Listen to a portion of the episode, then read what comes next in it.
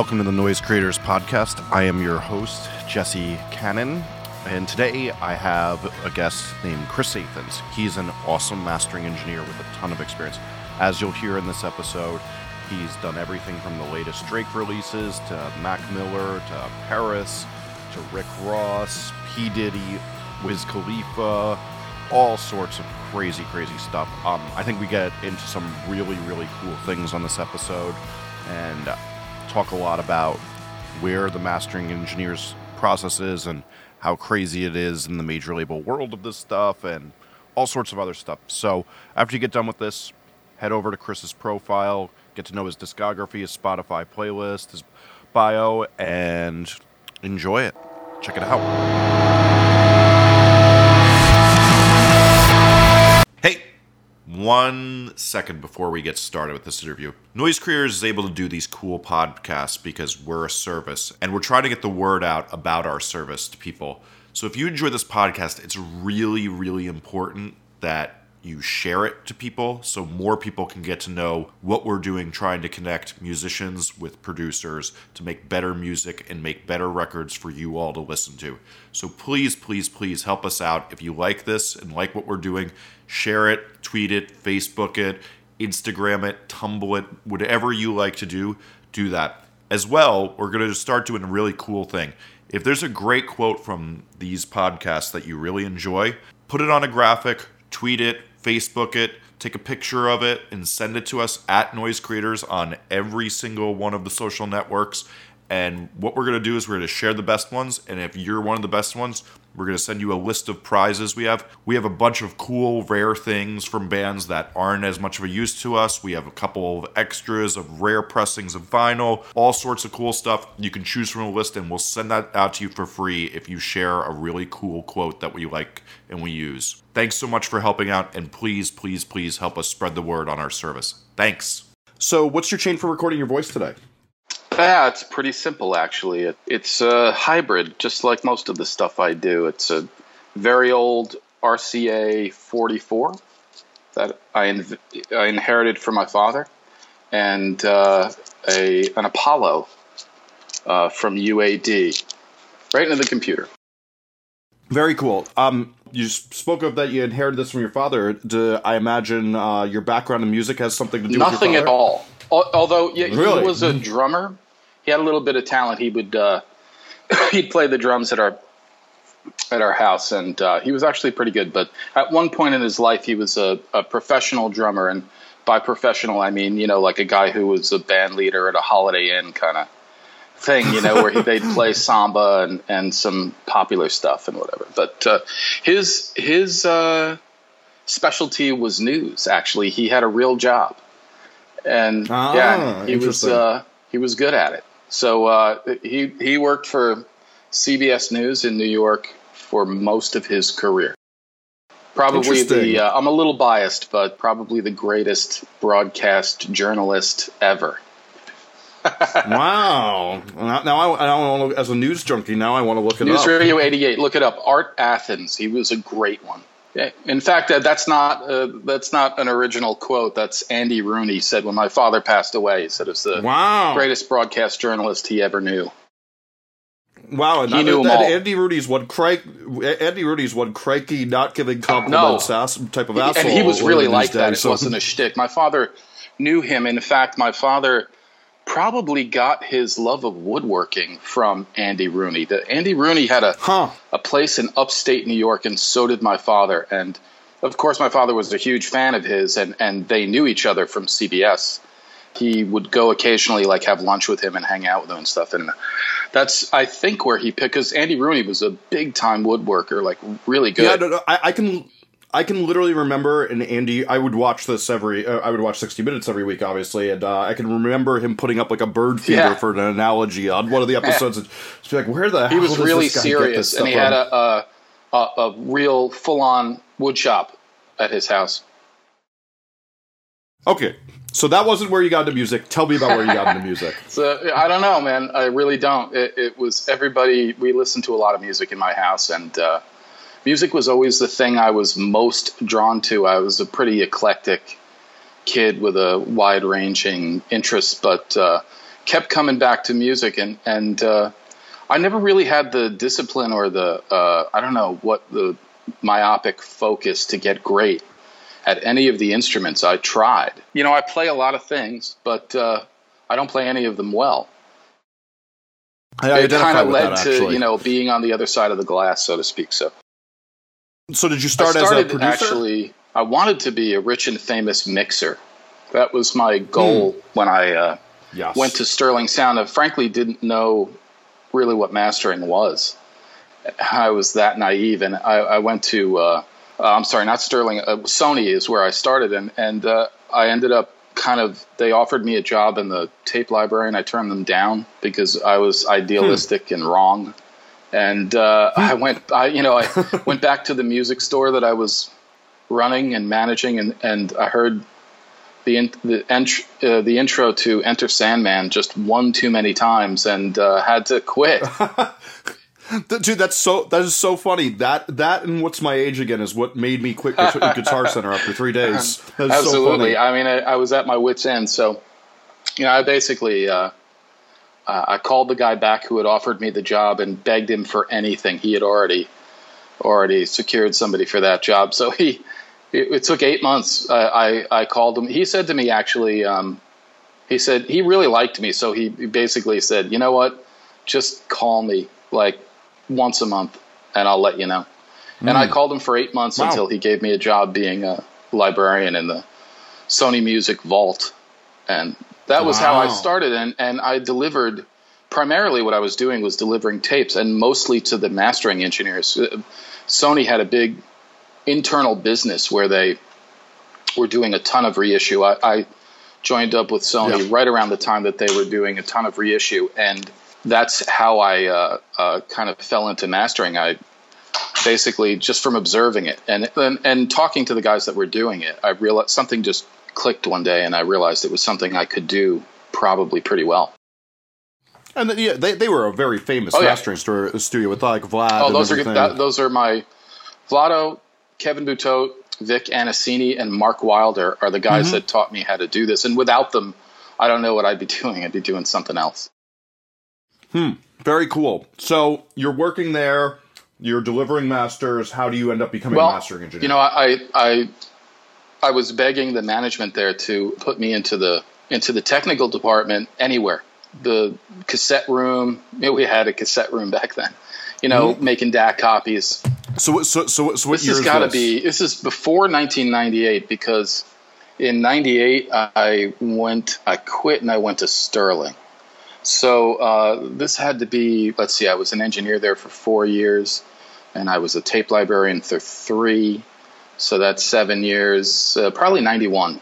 And, uh, you know, I can, I begged those guys for years just to, I was trying to get my foot in the door in any way they would let me. It took a long time. it took, I was a good hmm. librarian. Mm. I think they had no reason to want to move me.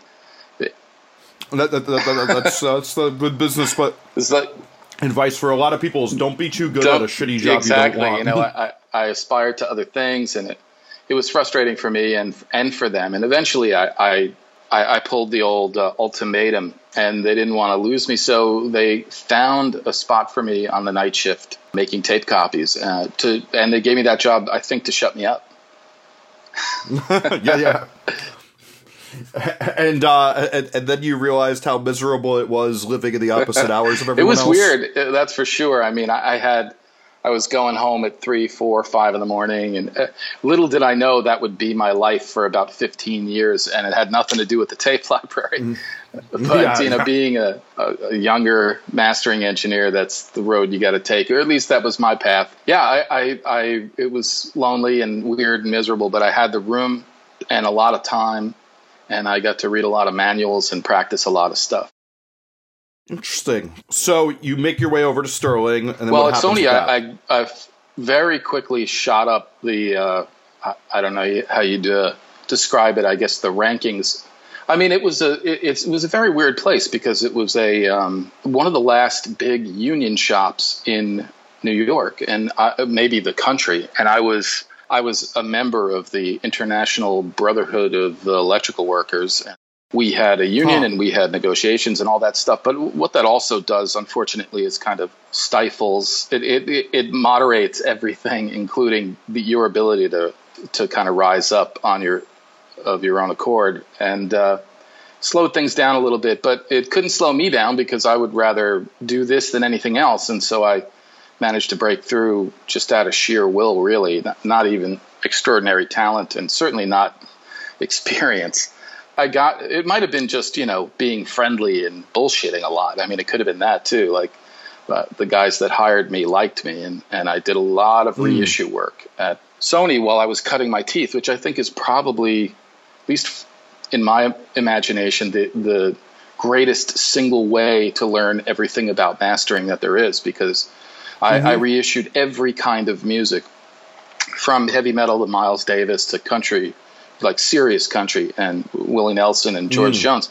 And the the great thing about that is it's kind of like well, it's a double edged sword, but it's sort of uh, shooting fish in a barrel because you got uh, a pre-existing benchmark of quality in the previously mm-hmm. released mm-hmm. record. Now, some of them didn't sound that great, and some of them sounded amazing. But making something that doesn't sound that great sound a little bit better is also a worthwhile challenge and a learning opportunity. So I got to, you know, sort of match wits with the greats that had passed on and, you know, do that kind of thing. And for several years, and slowly I pecked away at the new music thing. Really, the only guy doing new music seriously there was Vlado.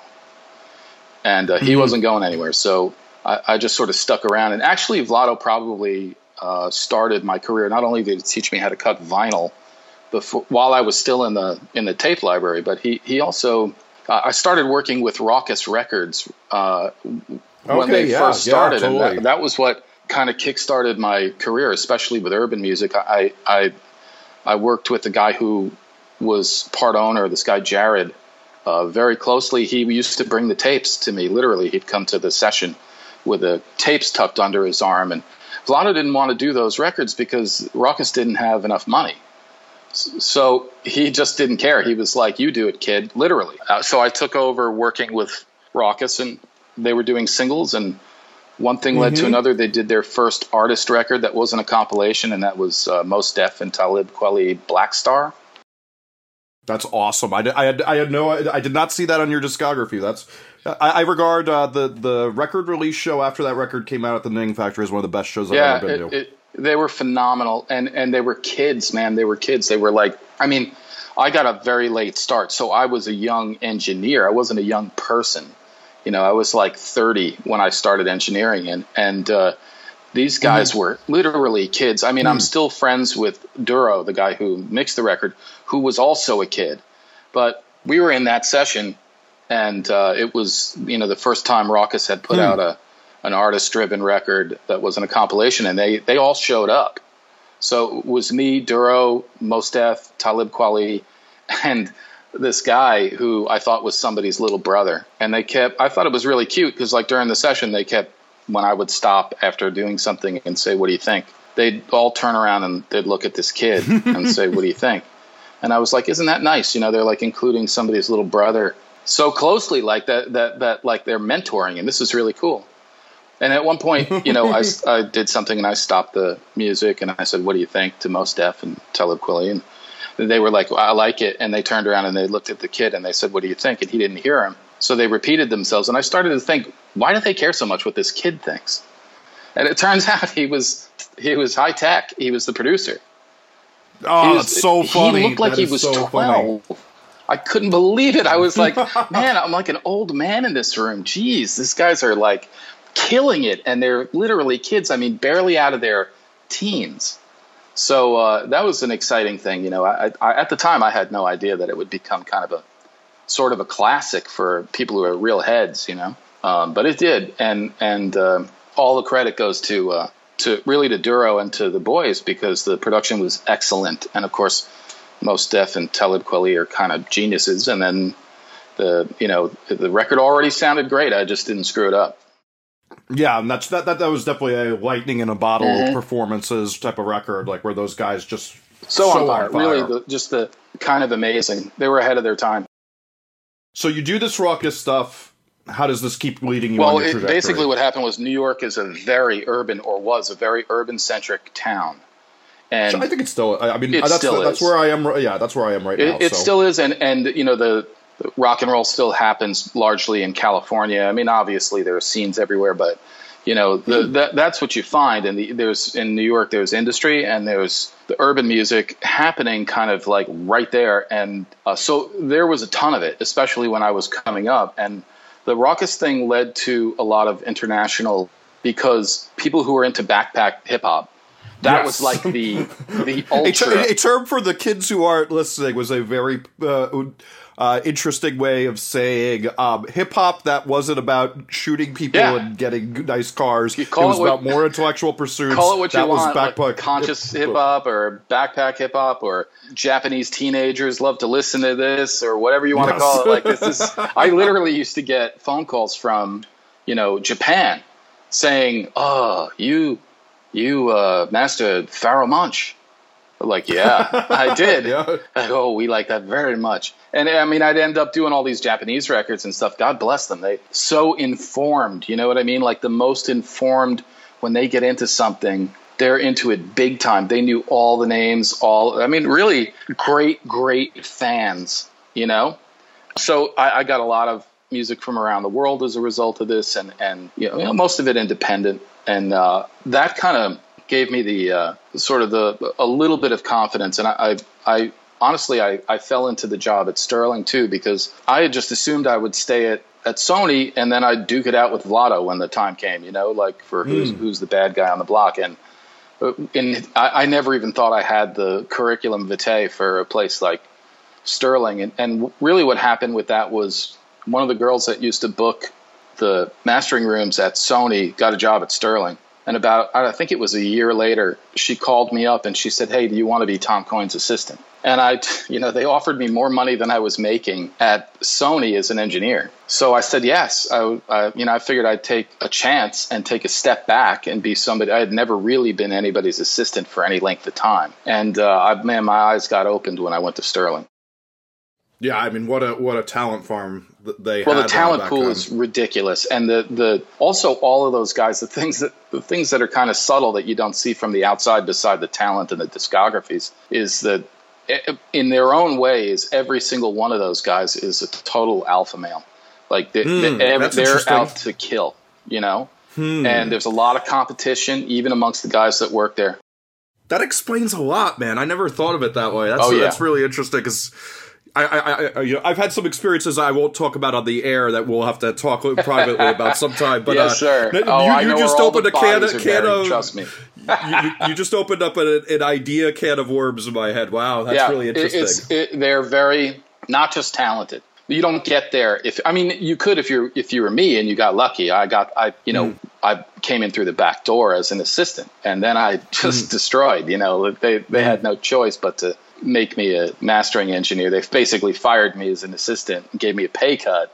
and then and then Hmm. Said, funny. okay, you're on commission and you can be a mastering engineer and you work around Tom, you know, and his schedule, which was really brutal. oh yeah, so you, so Tom this was was, one of the, the the Ster- Sterling After Dark phase. This is I before they even invented that bullshit. I, I was Sterling after dark. Trust me, buddy. I was there Uh, every night until four or five in the morning, Oh, and back at eleven. Oh yeah, You know, yeah, and yeah. doing doing Tom's. I, I there was a lot of crossover too when they fired me as his assistant. I had to train the next guy, and you know, the, also Tom was Oh, yeah. unbelievably busy. I mean, he needed Mhm. and back then just making the parts was a huge undertaking because every major label release sent out multiple uh, masters to the plants and cut vinyl for everything and i mean it was a lot you know cassette masters all of that stuff so all that work still had to be done and i did some of it and some of my own but the hours were brutal Yeah, I, I, I there, there was one point when I uh, started working for Alan Douches that one of us would overlap about four hours a day, but we'd both both be doing a twelve to fourteen hour day, doing an overlap Yeah. every day, and it, it's just you know it's not the best way to live, but you also learn a ton. yeah very well fast. that was what happened to me it was accelerated learning they i could take as much abuse as they could dish out which is i think the the single greatest a lot of people went in and out of sterling's doors they, they tried a lot of dudes i mean they tried a lot of people. The only people who stuck around are the people who could make the money, and uh, I was able to do that. So you know, Tom was very generous. He, he it's easy to be generous when you're the busiest guy in the world, basically. And, Mm-hmm. and there was stuff he didn't want to do. And our booking Mm-hmm. manager, the one that we shared, had tremendous confidence in me. So, you know, she introduced me to Bad Boy. I did every record they put out for about eight years. And they, she was always trying to sell me, and, and that accelerated the curve of my career. And, you know, I, I didn't screw records up. So, if you don't screw records up and somebody else is kind of saying, "Hey, this guy's great," you know, who's in the right mm-hmm. position, you end up getting a lot of work. And I worked real hard, but I also had I got lucky. Nice. I, I think that's also a very good way of putting what mastering often is. Is, is uh, you don't screw it up and you work really hard and you're responsive when things go wrong or things are needed Yeah, to be it's changed. the Hippocratic oath of mastering. Don't don't I like don't that. fuck this up. yeah, I, I, I, no, because there is a thing with production that a lot of it's about enhancing it, but so much times with mastering, you get handed something that's great, and it's like improve this a little or don't fuck it up, but definitely don't fuck yeah, it up. Yeah, that's the most important thing because it's still great if you don't do anything. If you get something handed to you that's great, I mean, that's not a challenge. The challenge is to kind of understand your own impulses and to control yourself. Like, you don't, if the, you know, another DB at 3K doesn't make it sound better, just different. You have to know the difference and have the discipline to not do something. That's great. I, I, I- I really uh, like that. So you now have your own studio. How do we get there? 12 and a half years at Sterling is how we got here. I, I probably stayed five years too long. But a lot of things happened in that time, and, and I had some health issues and some uh, things that I didn't even know were happening, like Lyme disease and stuff like that. I Oh, just, geez, I just thought I was tired and burnt Yeah. out, but it was more My than that. my best friend's going through that right now, so I, I'm really sorry to hear it's that. tough. That's I, I didn't know that was what was going on until my face, half of my face fell, and I had uh, Bell's palsy, and and you know, uh, I had no idea what was going on. I just thought I was tired and um, burnt out, and it wasn't that. It was medical issues and all kinds of other things. So I ended up staying longer than I probably should have. I think eight years would have been the sweet spot. I mean, you know, hindsight's twenty twenty, but uh, those eight years were great for me. And then after that, it started to kind of plateau and then crash in around me. But uh, I was pretty miserable the last couple of years, and it, no fault of anybody there. I just I didn't want to see the same damn faces anymore. You know, I just got tired of everybody and everything, and and didn't want to do it really, and was kind of at odds with myself. And that all changed when I fell in love and and had a kid. So we were scheming the last year to get out of there and move down here to Austin. And uh, I had done everything I could do at Sterling and for those guys. And, you know, it was time to do it for myself. So just kind of figured I planned for the worst, which was having to rebuild my career from scratch and, and having to uh, start over basically. So you found that that did you actually find that that was starting your Not career at from scratch? Actually, I, I, I came down here uh, and it w- I was I've been busy ever since. I mean, there was no hiccup. I had maybe one or two slow-ish months where I still made money, and the rest of the time has been gangbusters. Uh, I mean, I came down here and I don't even remember how many years ago it was. Maybe three and a half. It's going on four now because we came down in late June, and I was right in the middle of a Rick Ross record, and I, I couldn't I couldn't get him to finish up. You know, of course, Murphy's Law. It kept pushing back. I actually spent a week in New York by myself with my family down here, sleeping on my brother's couch because I, I was still in the middle of this Rick Ross record. They just wouldn't finish. I finally got a weekend where I jumped in my car, grabbed my dog, stuck him in, in the car or the truck, and, and we drove 1,800 miles. And I literally got back to work as soon as I got here, and I've been working ever since. So things worked out way better than I expected. And, and you know, business, I'm probably not doing the billing that I was at the height of my insanity at Sterling, which was an outrageous amount of money. But um, it yeah. was So that's not the way to live your life. that's not the way obviously. you live, would live your life uh, uh, for sure. Like I, my life is completely different now. I, I I'll leave that stuff to the suckers. Like I, I realized I, when I came down here, I determined that hell or high water, I was going to re-envision how I worked, and that I was going to invest in a team that worked for me, and you know, t- my turn to be the boss. basically, Yes. and that's what I did. I, I it took me about a year and a half to get an assistant, uh, mostly because I was so busy that I couldn't even think about looking for somebody.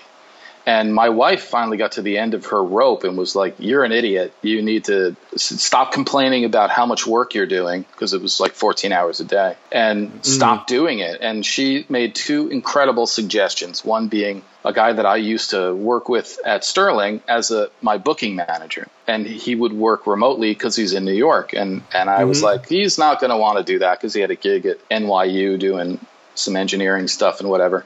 But I, uh, she made me call him, and I called him, and he said, "Yeah, I'll do that. I want to do that." And so I didn't even have to train him. He, he just knew exactly what to do.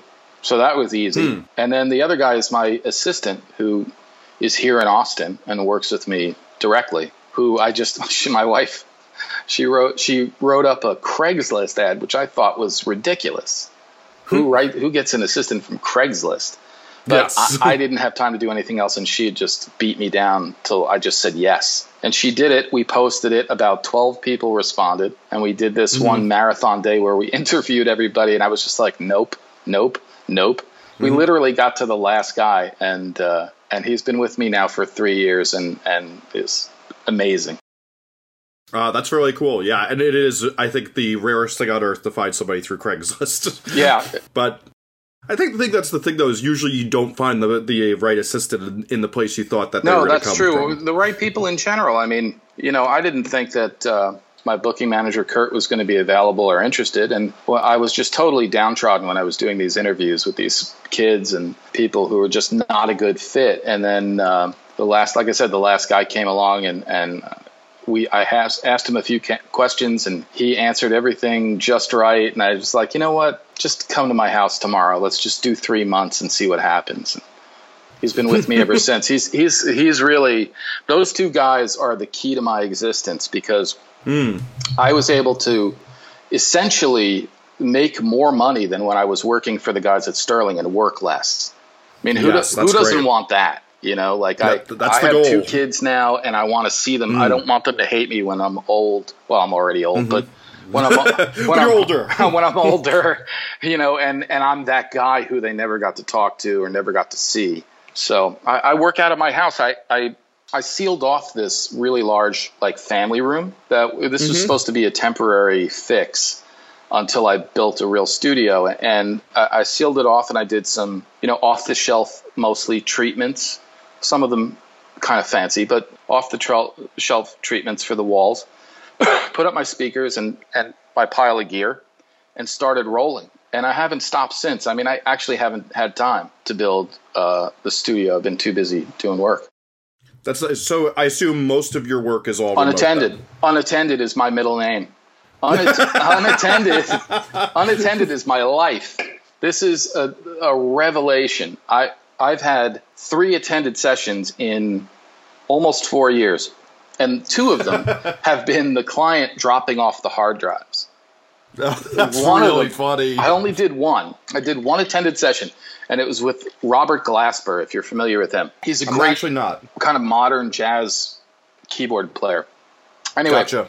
Grammy winner, as a matter of fact, two years ago, I think it was. He won a. Wait, where's my plaque? it's um, he won a Grammy a couple of years ago for of all things R and B, but he's really a jazz artist. Anyway, Well, um, that's not, that sounds like the Grammy Grammys getting the yeah, well, he had he had a lot of people singing on his project and stuff like duets, and it was I it was pretty interesting. So they gave him an R and B Grammy, but he was as surprised as anybody else. But the uh, Robert came down. I, I actually like him personally, Mm-hmm. And he called me, and his, his the guy who was helping to produce the record called me, and they were like, "Can we come down?" I said, "Okay." Here's the deal: one day we sit down, we edit. I don't want to hear any questions about the sound. I don't want to hear anybody evaluating my room. You guys don't know it. I do. Trust me. Mm-hmm. And they did it. They were like, "Okay, we'll come down. We'll just edit," because he had crazy ideas about transitions and stuff like that, and it was just easier to do it in person. So we did it in person, and it was great. And he went home, but really, I've done effectively none since I've been Wow. here. And I lost a couple of records as a result.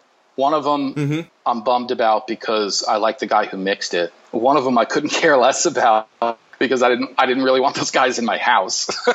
Yes, and, I, uh, I understand that one too. if you know what I mean. They, they were just you know crazy people.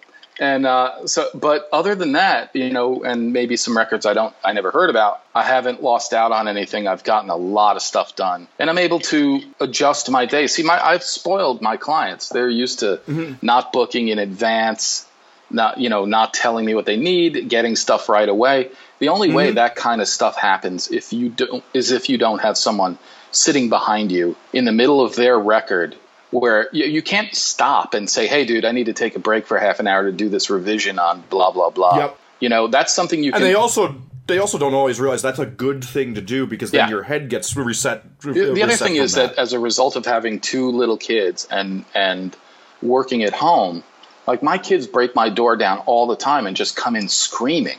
I don't even know what they're mm-hmm. saying. Half the time they, they come in, they just scream a bunch of stuff and run back out. But they interrupt me constantly. And, you know, you can either be okay with that or you can be completely like freaked out. So I, I choose to be okay with it. And, uh, you know, I take a lot of pool breaks. You know, me and the kids go in the pool, and that's kind of nice. very nice, Yeah, very nice. When it's nice out, we go in the pool. What's wrong with that? can't do You that. can't in do New that York. in New York. I, you know, I traded a 620 square foot like luxury loft condominium with a doorman for a 3,000 square foot uh, house on three acres. You know, it's like Very nice. and oh, I paying less for it. I mean, that's the magic of not living in New York. As much as I love New York, I, born and raised, I love New York. Don't get me wrong; it's the best place ever. But I'm a I'm a better tourist now than I am someone living there. You know, it's not for me anymore. So Gotcha. you know, so uh, doing what I'm doing down here is the best situation for me. So I imagine you also are of the mind too. And as somebody who, you know, has been on both sides of producing and mastering, I used to torture my mastering engineers with going to the session Yeah. and you know, I'd sit there and I'd be like, this isn't right. And you're exactly right. Like what you said, like, you don't know the room, you don't know the speakers. And, you know, there are some things that in general, it's like if the mixes aren't right and Yeah. you're not turning up the treble and you're like, you know, I do want this record to be brighter. Sure, that's a concept that can be spoken of. But 99% of the decisions are better made when somebody's hearing it on the system they're used to Absolutely. and can A B to records they're doing. So you, I imagine you find that to be Well, the, same real thing. evaluation doesn't really start until then. You know, the, the this other That's stuff. actually that's a great way of putting it. That's there's no. I mean, there are occasionally some in the moment things that happen between you and the artist in a in an attended session that are valuable. So it's a tra- Mm-hmm. it's a trade off, you know. Um, but it's the trade off is worth it wildly, not just for my peace of mind and lifestyle, but it's worth it to my clients, and it always has been. Um, You know, it's it there. Those things that would normally happen in an attended session can be figured out other ways, and but the stuff where like they got to go home and listen on their system, that's every time, and that's it, it's the most valuable thing that they do. They're not making decisions in the room like, all right, man, print it. It's like, all right, man, make me a ref and I'll go listen to it at home, and that's how it should be. I, I like that. I think that's a great way of put it. So, so you touched on something that brings me to my next question. Uh, what's the coolest piece of gear you have there? Well, what probably was my masterpiece, which was designed by Rupert Neve, uh, which Oh, has, has wow. all kinds of weird gizmos in it, and it's just awesome sounding. But it's Mm-hmm. that's no longer the coolest piece of gear in my room. Mm. Coolest piece of gear in my room is the finest technology 1961 has to offer. It's uh, a, a Neumann AM32 lathe, and uh, oh wow! I didn't realize you cut you cut there. it's That's great. big, it's heavy, and it is mean. It think Led Zeppelin. I mean, it's just the amplifiers. My the guy who is my main tech uh, with regards to the lathe is a genius named Chris Muth. Who's also the Oh yeah, yeah he's totally. the design mind behind Dangerous Music and all of their Yep. gear. And I, I went to his house and picked up uh, Dangerous Summing Bus number ten back in the day. Haha. yeah, it's uh, I I think I might have had two.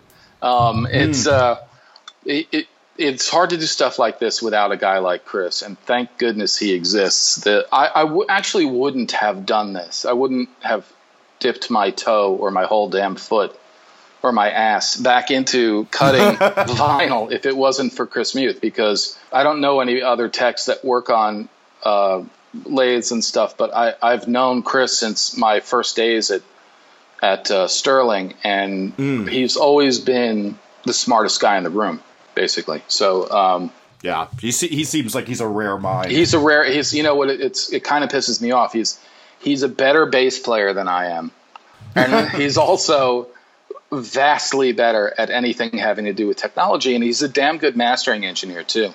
So he's one of those guys that can just do anything he puts his head to. It's very, it's uh, it's both uh, inspiring and disconcerting. But that would be the best piece of gear, or the the most interesting and exciting piece of gear in my room is my whole cutting rig, which is sounding great. That's awesome. So, how, so about how much vinyl do you end up cutting these days for? Well, this has been uh, something that has been in the works for almost two years, but uh, we actually just got started. He, Chris, found this lathe, and we, uh, I purchased it, and he drove it down from New York about Wow. two months ago, and spent Wow. a week setting it up. And uh, I actually haven't done any commercial cutting yet. I've just been playing with it. Very cool. That's rad. I can't wait to see Big what things, you do friend. with it. Nice. Okay, so let's get back into something we were talking about with changes and stuff. I feel like there's a lot of animosity today from engineers about the whole fact that artists are making decisions up to the last second of release. Ha. So we just had this article that I saw about you on MTV that you were doing the changes on Drake's record Sure. up to the last second. Tell us like what a lot of the time those changes look like, what the process looks like, like and why you see this occurring, and what your feelings are about. Give me a give me the whole onslaught. Well, and it really it, it it runs the whole gamut. I mean, it, it with regards to the last record with Drake that I did, the last minute stuff was really more about mix changes. They they were changing their mind about certain elements in a mix, or a small arrangement thing, or a, a change in kind of the the transition between songs. Really, there was very little in the way of EQ changes, wh- which is part to do with the fact that Noel, Gadget, and uh, uh, Forty know what they're doing, and they know they Yeah, know what great- they want. phenomenally great, great work. Very good, very good, very focused, and the, they're not crazy. I deal with a lot of crazy. These guys aren't crazy. It's just they're, you know, Drake is a very creative guy, and at the last minute they want to do stuff. That's what they're set up for, and so the best way to serve that a project like that is just to be as flexible as possible and to be fast and you know kind of have your all your shit together. So that's what I try to do with with those projects. And I understand going into them that they might be late night, they might be early morning, there might be a lot of changes, but that's okay with me. And uh, it's a pleasure working with those guys because they they're so together. You know, it's still hmm. challenging, but we got through it. Also, there's a there's probably they would know more about this than me, but there's probably some strategic advantages to kind of not having the record finished until the very last minute. I think you are exactly right because then you don't get the opinions of people who are thinking about That's dollar right. signs instead That's of right. creativity. No interference, and they don't want that. They're real artists. They don't want to be. They honestly don't want to be. They don't want the money guys getting involved at all. And I don't blame them. That's, That's- the way art should be. Uh, a hundred percent with you. So now to the point that I think that there's a lot of animosity towards this. Do you see this being less so Parkinson's law and things taking up and filling the time till the last minute of the deadline, or is this actual just creative development that as they hear a clearer picture Oh. of what they're doing, that they get more In, in the case of somebody like Drake, it's most decidedly the latter. They Hmm. are, you know, really. Is it the latter or former?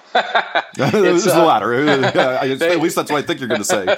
they are uh, they're very very professional and ve- even though they you know some of the stuff they do might be a hassle for the label or whatever maybe even a hassle for me you know compared to other things that are easy they they know what they're doing and they're just they're taking their options you know and applying their opinion and they're they're trying to get a big view of something that they're working very closely on so they're very very deliberate uh, I have other great- clients. That's a great way of putting it. Yeah, I have other clients that aren't at all. They're just that are just embody chaos, and uh, Mm-hmm. you know they they fill up the time because the time is there. I mean, it, it's a well known industry trick that the labels will tell them that the record is due two weeks before it's actually due. And Yes. artists know that now and just blow right through the first release date. They, they don't even pay attention to it. So it really depends on the artist, the level of discipline the artist has, some some musical artists are like creative people that are very crazy and just kind of in between partying and driving around and doing whatever, they're making an album. And then there's mm-hmm. other people, you know, kind of like Drake, who are just very focused and have their eye on the prize and they want it all. You know, they want all the time, all the options. They they want mm. the thing to be as perfect as as it can be. You know, I don't I don't think that guy. I could be wrong, but I don't think that guy does anything by accident.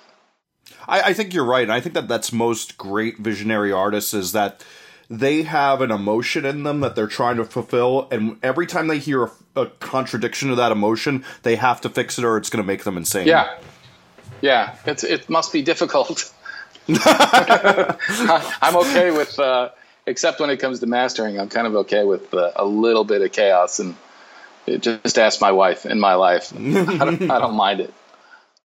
So, what's the biggest mistake you see somebody do before the mastering? You know, I, I, think probably there are a lot of small mistakes, but I think the the biggest one of them is is probably confusing level with sound quality. And and there's a I think there's a thing that people know in the back of their minds when they're asking you to make something that's already really loud louder. It's almost wishful thinking, kind of like you can do that, right? Like they're just sort of they're throwing it out there, and if I don't protest, I, su- I suppose they think like the, they can do it to clarify, you're talking about an individual part in a mix or the no. record louder as a whole? No, I'm talking the record louder as a whole, which is my gotcha. responsibility most yes. of the time, you know?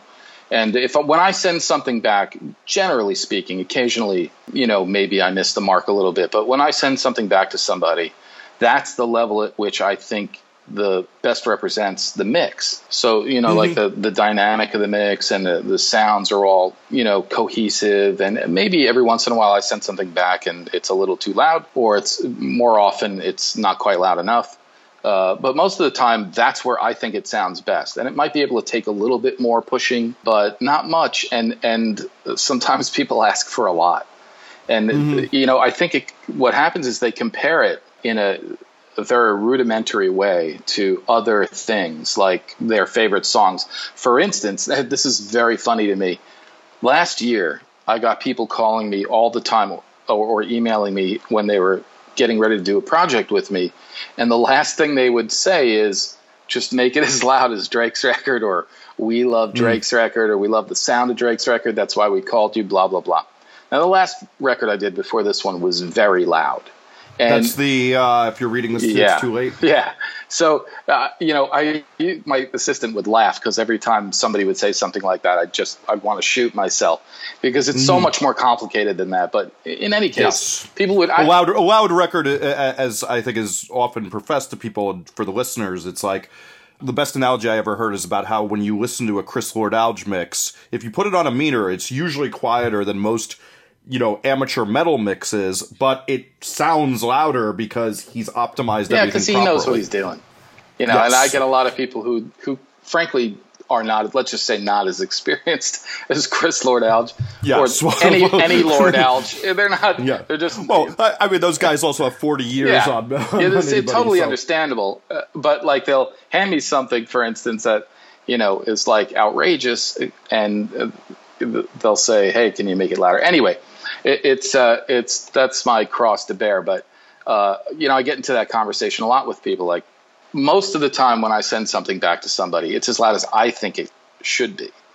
And you know, if they want it a little louder, then I kind of have to back out a little bit. Like, eh, I don't think this is going to get any better, but I'll make it louder for you. And it becomes kind of like it, it, it, reverts from my doing my best to my trying to interpret what they want whether mm-hmm. or not the song in question has the loudness potential to hold up under that kind of pounding. You know, so uh, I do my best to make everybody happy, but that's a big mistake that some people make where they end up putting out a record. The reason why it's a mistake, let me just be clear, is not is not for any artistic reason. You want what you want, and that's great. The the reason why it's a mistake is because if your song doesn't get better sounding, let's say for instance, and it, it, it, doesn't get better, and you put it in the marketplace, and that loudness doesn't help it sell more, then mm-hmm. why are you doing it? And so it's a mm. it, it, ends up being kind of a, a, mistake of conception, where you know they're sort of working out of a point of fear, out of a place of fear, where like if it's not loud enough, it's not going to sell. And no one has any evidence at all Mm-hmm. That shows definitively that louder records will sell more or sound better, even. And the the point I try to make to people is that th- this is not like somebody in a club spinning on vinyl one guy's record against another and the other guy's record is crushing you know and, and your record's not loud enough that doesn't happen anymore and it, it Mm-hmm. Yeah, there was a people, time like, when there was a time when that was the case. Yeah. It was called 20 years ago. Yeah, there was a time, and it was totally there. I mean, there is still an argument to be made for loud for the club. That's the only place that works because if the energy drops on the dance floor, and the first thing the DJ does is turn everything up to eleven, and so he has nowhere to go, right? But I, I have to say, I don't know any DJ who's playing. I go to a lot of clubs where there's music being played because I live in Brooklyn and I Yeah. party, and everybody. I don't. There's no DJ I've watched in the last ten years who doesn't do some level matching between tracks. Yeah, well, that's the thing. Is like you got to let these guys do their thing. Like, it, it, it, basically, playlist people. You're, you're you're when you're dealing when you're judging based on level, you are shooting at a moving target. The the someone listening on iTunes either has sound check checked, in which case your song, which was louder than everybody else's, is going to sound smaller because they equal they they even out the the level of every record you know the based on an average. So like the, your, your record could sound tiny. And then if you're if you're doing it for a playlist that's going to go on say the radio making it loud past a certain point is also counterproductive. And the reason for that is every radio station has a broadcast limiter at the end of the chain it gets programmed by the station engineer. And it's usually a set and forget thing right? It's not Yeah. it's not dynamic. It's just a brick wall limiter set at a certain thing so that they don't you know kind of um, get in trouble. Yeah, you don't overmodulate. with you don't the FCC, overmodulate. Yeah. you don't you don't get Yeah, in this is my old job. yeah. You don't get in trouble with the FCC it's set and forget. And then what so what happens is you feed records of varying average level through this limiter and if your record is over the point at which it triggers the limiter constantly, it's just going to squash down on it, right? It's just going to squash down on it until it's not a problem. And then if you or another record that might be at or under the average level that triggers the the limiter, it's going to sound gigantic because it's all going to get sucked up into the limiter, and it's just going to mm-hmm. get blown up and be huge. I had this experience personally; it was an epiphany. Driving home from upstate New York, listening to some college radio station which was playing some really eclectic stuff. And I had, you know, was, as I'm driving, I'm listening to some Nickelback or some modern rock thing with like heavily layered guitars and pounded with limiters and et cetera, et cetera. And then right after that came on Joe Walsh's Life's Been Good to Me So Far. And there's almost hmm. nothing happening in the beginning of that song. It's like a guitar hmm. riff and then a kick drum and a, and a snare drum. And it sounded gigantic, gigantic. Hmm. And it was dwarfing the modern rock record. I mean, it was way bigger. And when the chorus came in, it was just glorious. It was huge. And I was just laughing, literally hmm. laughing as I'm driving. The, oh my God, this thing is gigantic. So, you, so you've got that experience, right? You you may not be getting. So, in the meanwhile, you you have this kind of mythology in your head about how it has to be a certain level or as loud as you can get it for the radio. This is not just the artist, by the way. This is like A and R people and and stuff. Yeah, a lot yeah, of people have this conception, and it, it, mm-hmm. loud as it can be, and sometimes you hurt the music a little bit trying to make it that loud. Flatten it out. You know, you lose some dimension, you lose some power, you add a little distortion. That gets worse when it's turned into a MP3. I mean, it causes all kinds of problems. So me personally, I like loud music. I prefer not to listen to unintentionally distorted music. I prefer not to listen to stuff that's been flattened too much. But you know, I'm easy. I'm not. If the music is awesome, I'm going to listen to it. Um, so it's not because I'm a prude about this kind of stuff. I've made many a loud record. I just think some people are doing it for the wrong reasons. So, do you have uh, any thoughts about how a lot of people are saying this loudness war is now becoming irrelevant with Spotify and Apple doing normalization to all your Well, listening anyway? From your lips to God's ears. You know, I mean, it's. A, I'll believe it when I see it. They said the same thing about uh, YouTube. and they're changed to some sort of uh, you know regulated level. God bless. Yeah. do it, but it's going to take a long time to trickle down into the general artist's consciousness. Yes, I- it really does seem like that takes way too long. As somebody who regularly writes articles about music, it's like it's a five to seven year process. I think sometimes Yeah, to get it into musicians' brains. Yeah, it's years. So uh, you know, I, I'm always happy whenever anything does uh, any anybody does anything that improves the general quality of the listening experience because that's a big part of what I live for. And so, yeah, I, I, I hate to sound jaded, you know. I, I, No, I, think people need to keep innovating, and you know, there is a technological um, there's a technological kind of fix for this, but it's Mm-hmm. gonna you know, human beings will take a little while to catch up. I like that. What's a smart thing you see musicians do or producers as well uh, during the mastering Staying home. process? staying home and listening to the shit when I said it to the. It's really the smartest thing they do is just to be patient. You know, it's the the thing you got to remember and respect as a mastering engineer for people who are at the end of the chain, the end of the process, is that they've heard this thing so many times. Most people are pretty confused, and I I mm-hmm. couldn't say I wouldn't be too. You know, oh, like yeah, it's, yeah. it's it's natural to fill in the blanks with your brain, but if you consider what happens in the most recording processes, like when you're involved in the entire process, is you know, conception of a song, the initial recording, the refinement of the song, the finishing, the mixing, the mastering. I mean, there's a there's a lot of ways to get lost in that, and I, I think that's what a lot of people do. You know, they they they get kind of uh, not even just demoitis or that, but that's one of the experiences that people have An- analysis paralysis, a loss of all perspective, of that. whatever it Overthinking. is. I mean that more than talent, because most of the, a lot of the people, I wouldn't say most, a lot of the people I work with are more talented than I am, and Mm-hmm. the, there's no reason why they couldn't be doing this themselves or making this happen themselves or deciding themselves. They they have the technological ability, and I mean, unless they're cutting vinyl or something weird like that, they're they, they everybody pretty much now with better quality plugins and stuff has the same capability I do. Might have more talent. Uh, the thing they don't have that I bring to the table is objectivity. And I- I haven't heard your song a million times like you have. I didn't know what it sounded like when it was in three four. You know, like uh, it's that kind of stuff doesn't affect me. I'm a blank slate, and that's how I am every time I first hit play on a record. It's also why I, there are other reasons, but it, it, it's part of the reason why I work fast. I generally know what I want to do before the song's over, and you know that's not only efficient, but I tr- I have trained myself to do that to kind of react instinctively, and I'm very rarely wrong. I am wrong occasionally, so I I, I always double check and you know come back to the thing and listen to it again. And sometimes I'm like, wow, that's a little dull or or something, Yeah. and I'll I'll change it the second time around.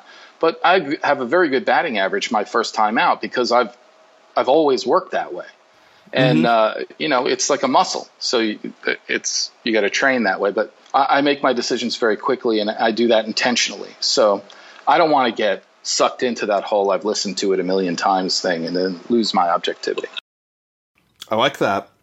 Um, what's the craziest thing you've had to do to oh, i've a had to mix it. i've had to do a lot of crazy shit dude. Like uh, back in sterling well here's one example. Uh, i was um, i had done a bunch of work for an a&r guy who was working very closely with uh, Erykah Badu. We had we had mixed some stuff together before me and the A&R guy, and he knew what I was capable of, and he they were very far behind the eight ball as far as Motown was concerned, which was the label she was on at the time, and people were calling her, wondering where the record was. She was, I guess, blowing her release dates, and and you know she was being an artist. I mean, she's a brilliant artist, and didn't want to be told by the man what to do. And uh, so the A&R guy suggested after they chased her down to Chung King that they come to mastering. They book mastering and they start mastering. The problem was they weren't really done with the record. So the A&R guy told Badu, "Hey, we can finish this in mastering." And that meant uh, when the, he didn't tell me that he just showed up with Badu and we started working and we got you know five songs into the thing, and and, and I realized like these guys aren't done yet. We're going to need to actually track in my mastering room, and then I'm going to have to mix it and edit it in order to make it work. And we're talking like layering bells and and DJ scratches and creating grooves. And I she sang background vocals on my couch, you know, just holding holding a handheld microphone, and Wow. uh, all kinds of crazy shit. I mean, it was a. I think it took uh, seven sessions over nine days. One of them was 36 hours long. Oh my god. Yeah, I was pretty burnt. It was crazy. that's rough. But she's fun. I like her. She's in- incredibly funny and really, really smart. That's that's re- really uh really something. It's pretty Um, crazy. what's one of the best moments you've had uh in the studio as you know, there have been a lot of little great moments where things really worked or emotions were high because the artist was happy the record was done and happy with how, how it sounded. I, I think maybe for me personally, the one of the best experiences was working with Chris Whitley.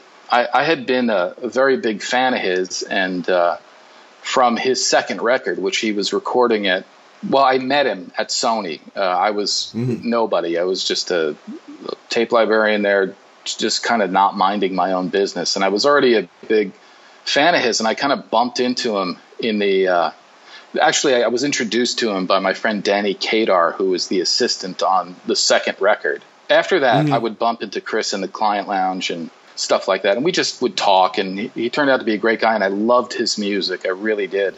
And and we knew each other for a long time, just kind of on and off through other people uh, for years on. And then I got to do two records for him his uh, last record and the record, two records before that. And both times, uh, Chris had already fallen on kind of hard times. He, his record label didn't have any money to make the earlier record that I did with him, and I didn't charge him much. Uh, I just wanted to work with him, It- it- and the record was great. And uh, the, his very last record that he made, I got to do that, and uh, they had no money at all, and I didn't care. I did it for free. But Chris came to that, and I hadn't seen him in years, and he looked sick. I knew he was sick, and, and we it was kind of an unspoken thing in the session, but he was so grateful and so happy to be there and to be making this record that it blew my mind. Like, I don't know what he was like in his regular walking around time. I'm sure he had his moments, but during the mm-hmm. record, the, the end of the record, the mastering, he was just so happy to be there, so happy to be doing it, and so grateful for everybody that was involved that it kind of it blew my mind a little bit. I'm glad I got a chance to work with him. That's really awesome. How about one of the worst moments and what you learned from it? There's been a lot of bad moments. There's been some interesting moments too. I mean, people who you know misunderstandings that have gone weird, and uh, people ending up partying too hard and leaving footprints on my wall. Or, oh, that was the Wu Tang, by the way. They no, very they nice. know how to party. Do, note to future mastering engineers: don't leave the room for too long when you have a, a room full of Wu Tang uh, doing their thing. Try to stay in the room.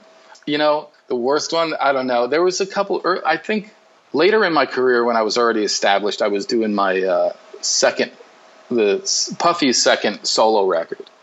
He really drove me nuts with it. He had. Uh, I had been doing tons of stuff for him and, and was his go to guy. And I didn't even know this record was happening. He ended up doing it. One of the mixers said, You should do this with a guy out in California who I won't name. And he, Puff, you know, kind of whatever, he just decided to do it. And they worked on it for two weeks and he hated it. So they called Duro, actually, of all people, was doing a big chunk of this record.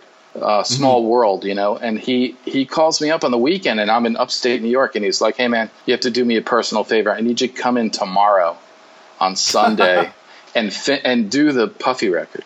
And I'm like, "What Puffy record?"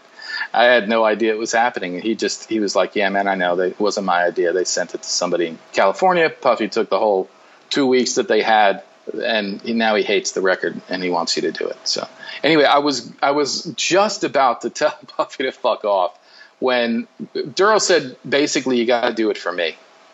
And uh, you know, he had a lot invested in the in the record, and it's a big credit. And uh, he, anyway, I, I, I was like, okay, man. So I drove down to the city, and I started Sunday morning, and I finished it at four o'clock in the morning on the, you know the next day. I told Puffy that uh, you know I was done, and, and he could call me the next day with changes, and he's like, "Whoa, whoa, whoa! Don't leave, man! I'm starting my press tour at four o'clock in the morning. Well, I guess it was then. He's I'm starting my press tour now."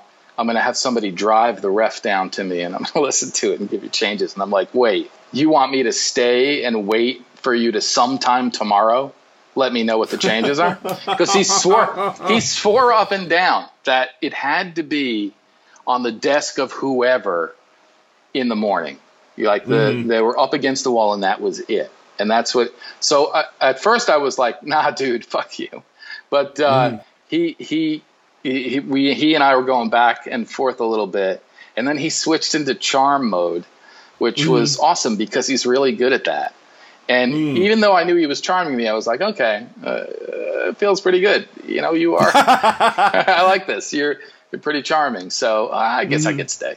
So I stayed and, and I, I waited, and he got back to me, of course, at like 11 or 12, whatever it was, with some changes, which I, I could have gone home. Be that as it may, we were, we did the same thing every day, all day, for the next well, what is that? Sunday night, uh, Monday, Tuesday, Wednesday, Thursday. We did that for four days. That routine. I I didn't go home basically. Showered at the gym, came back within an hour. I mean, we, I was just there, and uh, I think I might have gone home once for clothes.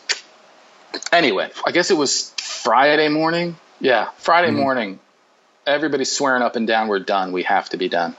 And I got about two hours sleep on my couch, and I woke up and my shoulder was dislocated. I had I had done so much mousing with no support on my elbow for tw- I guess 20 hours a day for the for 5 days and no sleep Oh. that like something had gone wrong.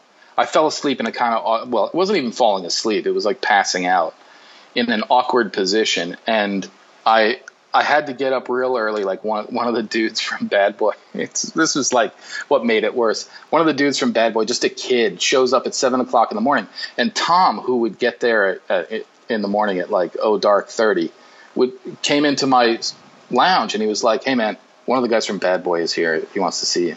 So I dragged my ass with my broken shoulder over to see this kid, and he goes, he goes, Puffy said you were right about the blah blah blah, and he wants a new ref. Go, in other words, change it back, undo what he asked you to do at five o'clock in the morning, and run me another ref.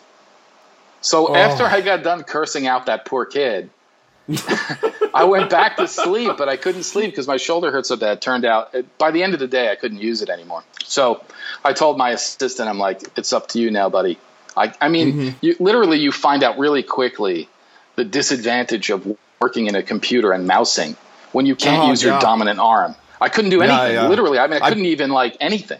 And- I got boiling boiling hot water on my hand last year. And Oh. I, three three days I was on one hand, just my left hand. just it's horrible. and it's wrong. It nothing works. Like it takes forever Yep. to do a simple thing. Well, that's Yep. that's what I was trying to do that morning, and I just gave up. I went home, and uh, my chiropractor spent the next week trying to push my arm back into my socket. So that was, I guess, I don't know what I learned from that, other than to you know follow, tell Puffy to get lost when he tells you to uh, when he turns on the charm, like you know. Uh-huh. Please don't charm me. I can't take the broken bones or dislocated shoulder. Anyway, it worked out. I mean, in the end, you know, whatever. Puff was happy and I was happy, but I kind of took a break from doing the bad boy stuff after that. That that is really funny. So to wrap up, let's just get to know who you are a bit uh, musically.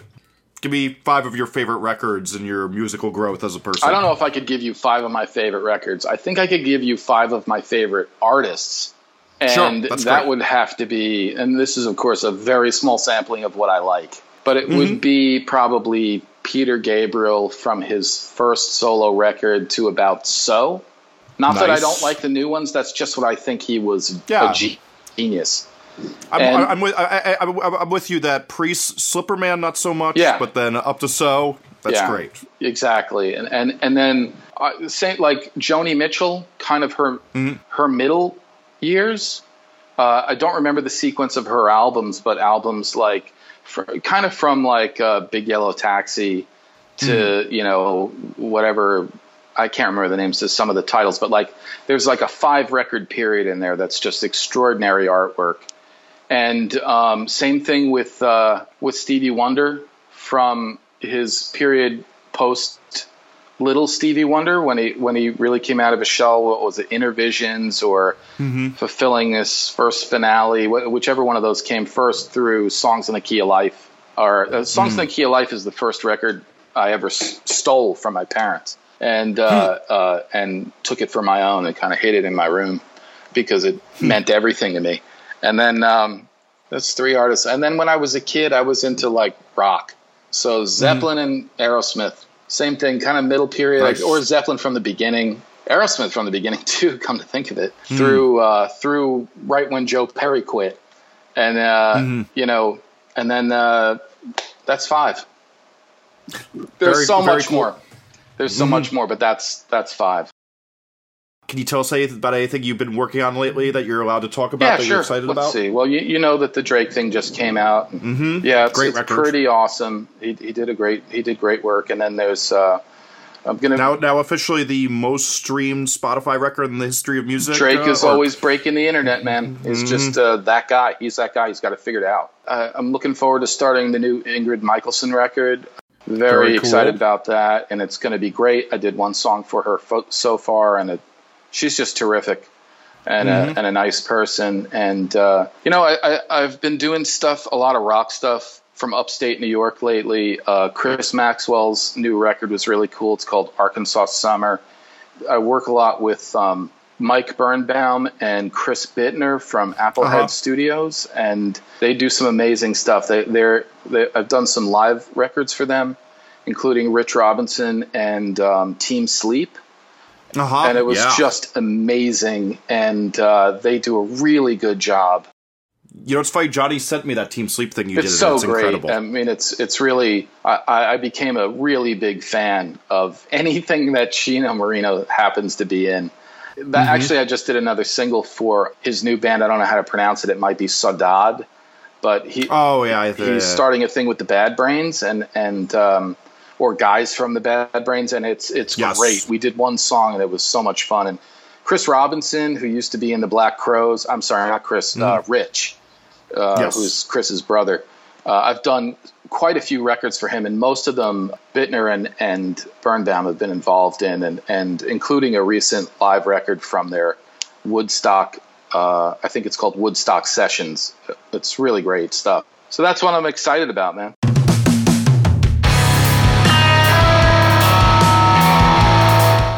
You enjoyed this episode, please remember the golden rule of the internet that if you enjoy something you got for free, please tweet, Facebook, share, or tell your friends about it in whatever way you like to do that. Please check out Noise Creator's website and take a look around. We have tons of interviews, discographies, Spotify playlists from all the best producers out there on our service. If you're unsure about who your band should work with, we can help you get the best producer fit for your record. To keep up with us, follow at Noise Creators on Twitter, Instagram, SoundCloud, Tumblr, or Facebook. This podcast can be also be found wherever podcasts are found, including iTunes and Stitcher. I'm your host, Jesse Cannon. I can be found on Twitter at Jesse Cannon or at jessecannon.com. Again, please help spread the word about this podcast and what Noise Creators does so we can keep this going.